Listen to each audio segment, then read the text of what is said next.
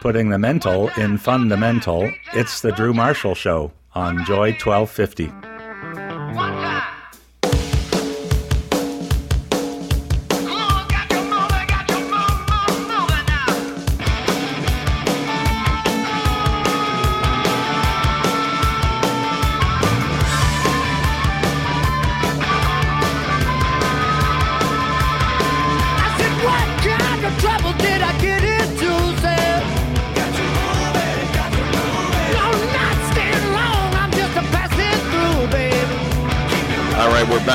Out of racetrack here, folks, but we have saved the best for last. The Piece de Resistance, Sheldon Kennedy, ex NHL player, Order of Canada recipient for his child abuse advocacy work. Sheldon Kennedy won a Memorial Cup World Junior Gold Medal and skated for three teams in his eight year NHL career the Detroit Red Wings, the Boston Bruins, and the Calgary Flames. He's best known for his courageous decision to charge his major junior hockey league coach with sexual assault for the abuse he suffered over a five year period while a teenager under his care. Uh, through this disclosure and the important work that Sheldon continues to do, he has become an inspiration to millions of abuse survivors around the world. Sheldon Kennedy has been instrumental in uh, bringing governments, uh, public and private sector partners together to work collaboratively to influence policy change and improve the way child abuse is handled. He has influenced changes in Canadian law and has taken his message to the International Olympic Committee and the U.S. Senate. Sheldon Kennedy is the lead director at the Sheldon Kennedy Child Advocacy Center, the first of its kind in Canada, offering a full wraparound services for the, uh, the victims of child abuse. He's also the co-founder of Respect Group. Uh, the CEO is uh, Aretha Franklin, I think.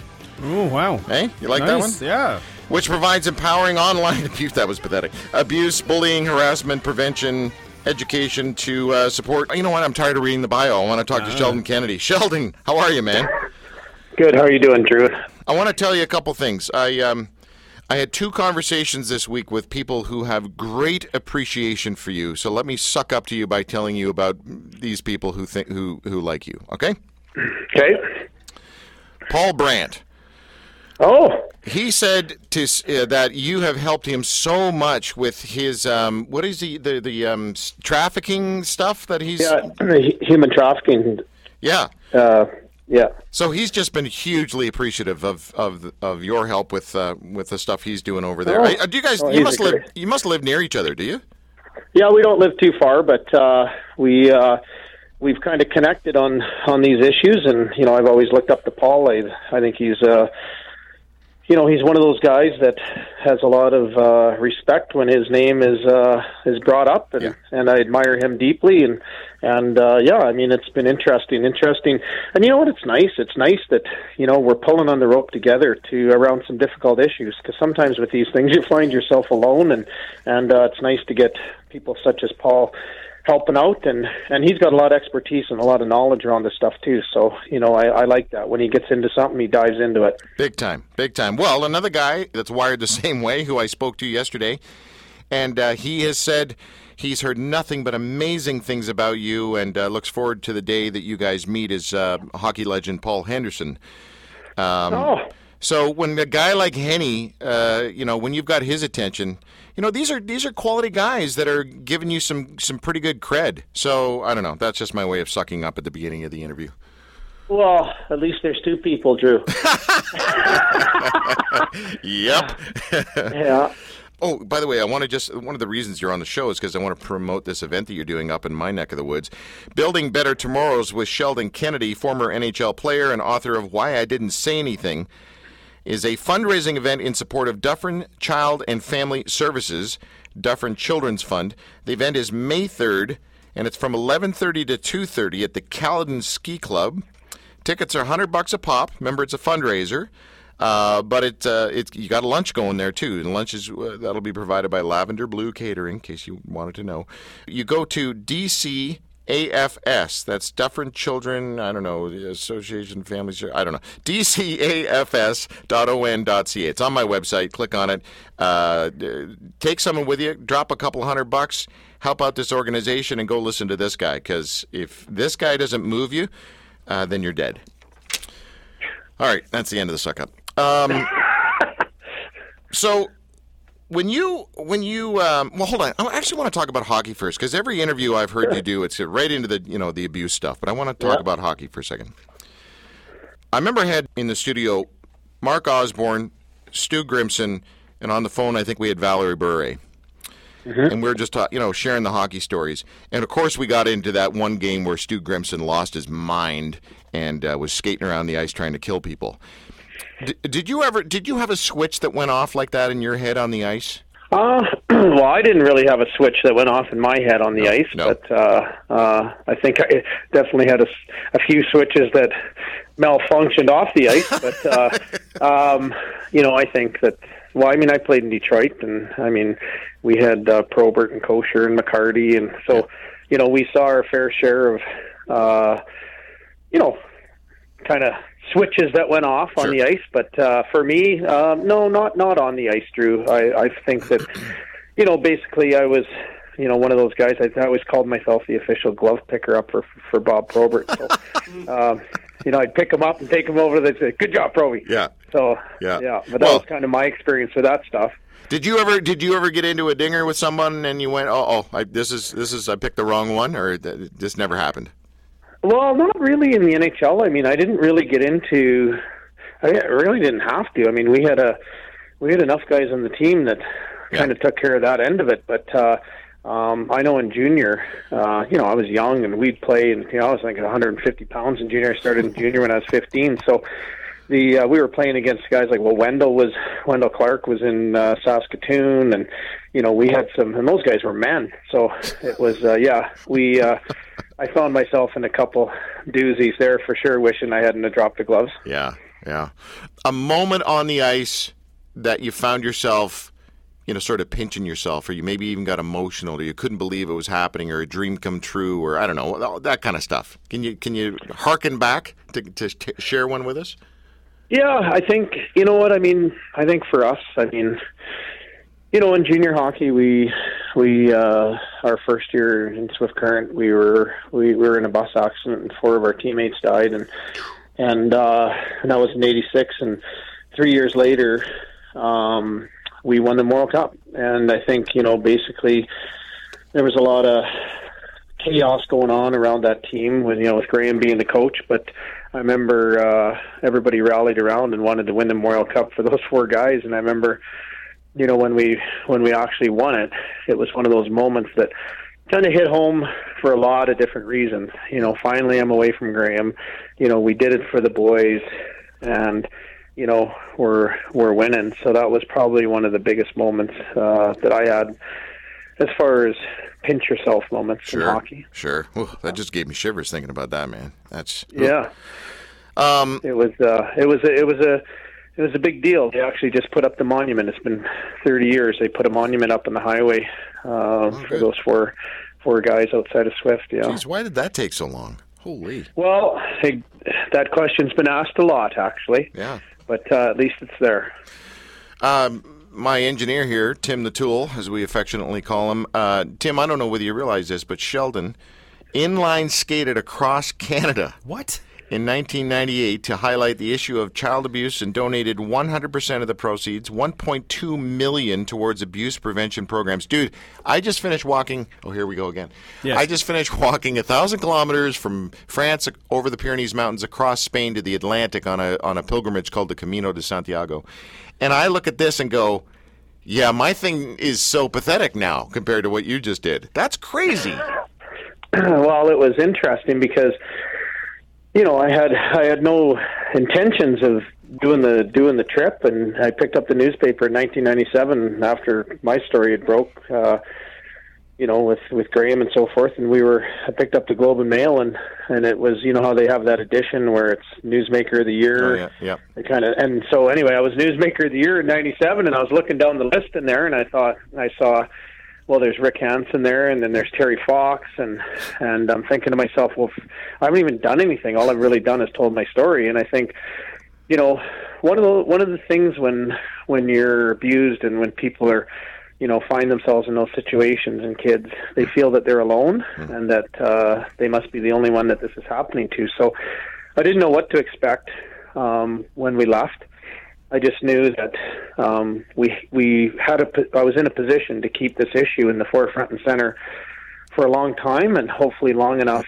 for change to happen. And so we stopped. Like we we we were averaging 90k a day, and we stopped in every town across this country and had conversations and we were getting 15 to 20 disclosures a day and it was uh, it was a journey let me tell you but you know it uh, um, I think what it did was give people permission to to look at things that have gone on in their life and and it's okay Um, Sheldon, when you initially came out about the, well, I guess came out of the shadows about the abuse, I'm, I'm sure there were a variety of reactions, right? And and and I mean, even just the Swift Current, you know, place, and it must have been a bitter pill for for Swift Current as a, as a little town to swallow. I mean, like even just was it just a, not too long ago? There's somebody that sent an email around. I don't know something to do with the council who who was taking shots at you about the whole thing and like I just I can imagine that, that you'd be so confused by the variety of reactions. There'd be some of you, maybe in your family, who'd be like, well, let's just keep this, you know, to ourselves. Let's just keep it behind the thing. Really, you're going to come out about this and talk about? And then somebody would, I don't know, maybe even had vitriolic nastiness come at you. Uh, how? What was it like? I mean, you know it was a while ago now, but what was the overall reaction? Was it more support or, dude, shut up and go away? Well, it, it, there was no question. It's it's more way more support. Yeah. I mean, you know, if you look at, I mean, there's a lot of there's a lot of backstory with you know the individual in Swift Current, and you know they were challenged on some un- unethical behavior, and uh, um, and that's the way they they chose to come out. So, you know, but I think the reality is is that you know when we when I told my story, I mean, you know, we people wanted to say that's a hockey problem and this is an isolated issue. And the reality is is it's not just a hockey problem and it's not an isolated issue. This is a societal issue. It's huge. Uh you know we received over 100,000 letters of people telling me their stories to the Boston Bruins office uh, after my story broke that got sent there so I knew I wasn't alone I mean in Calgary at the Child Advocacy Center we do 150 investigations a month right Come the average age on. of kids a month and we might get 10%. Kids, 98% of the, you know, 98% of the abusers, uh, the kids know them. 47% of them are abused by a parent or caregiver. So, you know, to me, it's not just here and there.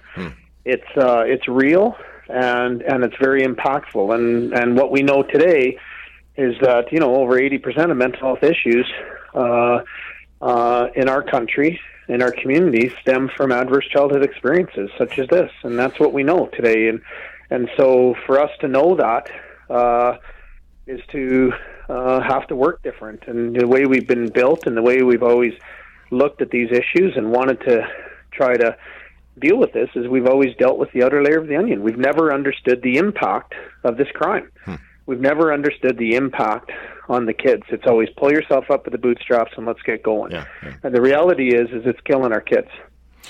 Okay, the old saying, uh, you know, stranger danger, you know, that was the key phrase when this whole, you know, trying to learn about it and be all just more aware. But don't you think that phrase is actually setting these kids up uh, more like a trap? Because, uh, correct me if I'm wrong, but my understanding is that, well, I think you just said it. The vast majority of people that are abusing kids are known by the kid. It's not a stranger. Well, exactly. And I mean, you know, I mean, ninety-eight percent of the kids know know their abuser. Um, yeah. You know, the majority of the ages are four to four to seven, and and uh, so. You know what I learned in school is be careful of the white van that's cruising around town Yeah. because they're going to jump out and get you. But Yep. it's the farthest thing from the truth. And I look at an organization. So when we go, you know, we chat in Swift Current, and you know, our best defense is knowledge. If you look at the way the Graham James operates in the world, or other people such as Graham James in your communities, in your organizations, within your family, they operate on your ignorance and indifference, lock, stop, and barrel.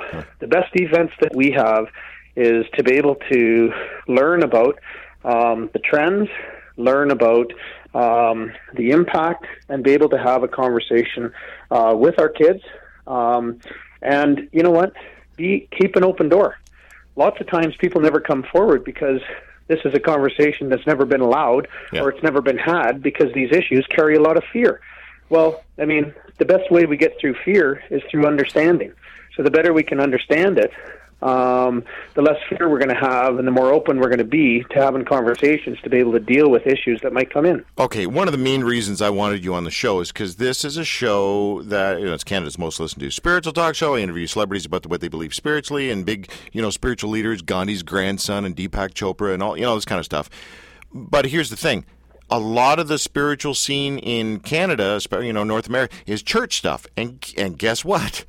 There are a lot of kids getting abused at church. I'm not just talking the Catholic stuff, the priest, you know, jokes that we all sort of. No, it's just it's it's with it's it's with any sort of club, any sort of where the the the comfort is there and the trust is there and the and they let their guard down. That's and so I guess I want you to to I, I want you to say what you're going to say to to the church people um, because you know, it, it, the thing that sucks about this is the last place in the world a kid should be getting abused is at a church or by church people.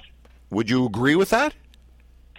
Well, I mean, I, I, I mean, I think that it's it's one of those places where um, it's it's absolutely uh, an abuse of power. Yeah. Uh, and authority, absolutely. I think anywhere a kid gets abused is, is is awful. But I think you know to think of that, um, you know, in a church setting, um, Makes me sick. Is, is very is very yeah. It makes makes you sick, and I think is very upsetting to a lot of people. And I think, but if you look at you know how kids get abused and how individuals it's abuse of power it's about trust it's about grooming it's about that position of power Right. and you know if we look at the position of power of the authorities within church or in that setting it's huge and the trust level right i mean if we look at the graham jameses of the world i mean the trust that he had Or you know, Gor- and- how about he, uh, Gordon Stuckless? Holy! Oh, by the way, speaking of Stuckless, let me just he he was charged with abusing I think 18 boys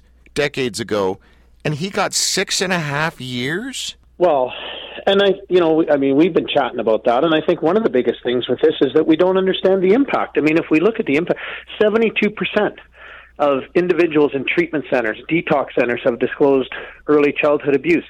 P- Kids that are abused are 26 times more likely to experience youth homelessness, 30% higher dropout rates in high school. Kids that are abused experience 90% of them will experience some sort of mental illness by the time they're 18. So, I mean, to me, we don't understand the impact, and I think that mindset has to shift. With the, the, the science is clear, the impact on the developing brain when kids are being uh, constantly uh, living in a state of fear.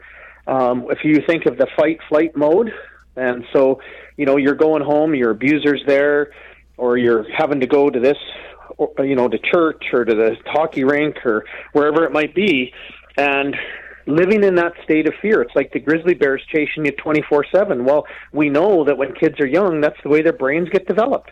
So at the end of the day, that child is being built into that is being brain is being built in the fight flight mode, and we wonder why they can't concentrate in school. We wonder why they turn to drugs and alcohol to turn their heads off. I mean, it's clear. So for me, we have to. Uh, we know different now. So by knowing different, we have to shift the way we do this work. And basically, that's what I'm going to be talking about uh, in Dufferin is that we have to change the way we work to early intervention prevention. If we know that we that if we're not doing a good job with these kids when they walk through our doors, they're the ones that we're going to see on our streets, in our jails, or wherever it is down the road. Yeah, yeah. Uh, if we know that, we have to work differently. We have to do a better job when they come in our doors. Okay, Sheldon, uh, running out of time, up against the clock. It's a horrible question to ask at the end of an interview. We've used the phrase grooming. It gets used a lot in this conversation. What does what did that look like for you? I know it's not the same for everybody, so we can't kind of paint a, a you know broad brushstroke over this. What did it look like for you? How were you groomed? Well, Graham James would grooms. He made made you feel special. He he makes he gets access to you from you know he groomed my mom. He groomed my brother. He groomed our family to get access to me. He made me feel that you know I was this special kid and and uh, he was this trusted person in our life. Graham would mo- maneuver in families where the father figure uh, really wasn't present, such as ours and uh, he came in as that person that was going to take care of Sheldon, and uh, he was going to make sure he got through school, and he was going to uh, make sure that you know he wasn't drinking because he didn't believe in drinking. Well, hold on, hold on, hold on. That sounds like any awesome youth leader I've ever worked with over the last however however many decades. You just painted the picture of a really nice guy. Well, and that's that's I mean, the the people that we investigate, ninety eight percent of them, that's exactly who they are. Yeah. Man. and that's and that's why I think you know we need to make sure that uh, we have conversations with our kids about you know just boundaries and and I think that that's it's huge and it's not about sex it's about uh, it's about abuse and that's two different things Well, I'm thankful. I'm just really thankful. You, I know you get interviewed a lot. You just gave us a chunk of time, Sheldon. Um, I know you've said this stuff a million times. I want to thank you for doing what you're doing. The way you're, I'm glad it's you because if it was just, I don't know, some suit, you know, some statistic. Although you were starting to sound like uh, Rain Man there, the amount of numbers that are coming out of your head. Holy. well we're we're we're immersed in it I mean we've done 6000 investigations in Calgary under 5 years so we see it we know it's real but you know what you know what the best part is Drew there's hope Yeah. right we see kids and they turn their lives around and we see success stories. And that is the key right? The key and we don't hear enough about that. We don't hear enough about the successes that that you know and and that's what i love hearing about is how did you do it? How did you get your life turned around? What Exactly. worked for you? Exactly. Exactly. Man. Well, you got to go to this thing, man. A 100 bucks a pop. It's a fundraiser. It's going to be worth it. The food's going to be good. Uh, you're going to listen to Sheldon say a heck of a lot more than he just did here. You hear what a great communicator he is. And uh, he doesn't hold back the punches, that's for sure. It's May 3rd at the Caledon Ski Club. You can go to my website, click on the link, that'll get you to the tickets, or just write this down DCAFS. That's uh, Drew, Charlie, Alpha, Frank, Sam, dot on dot ca. Uh, Sheldon Kennedy.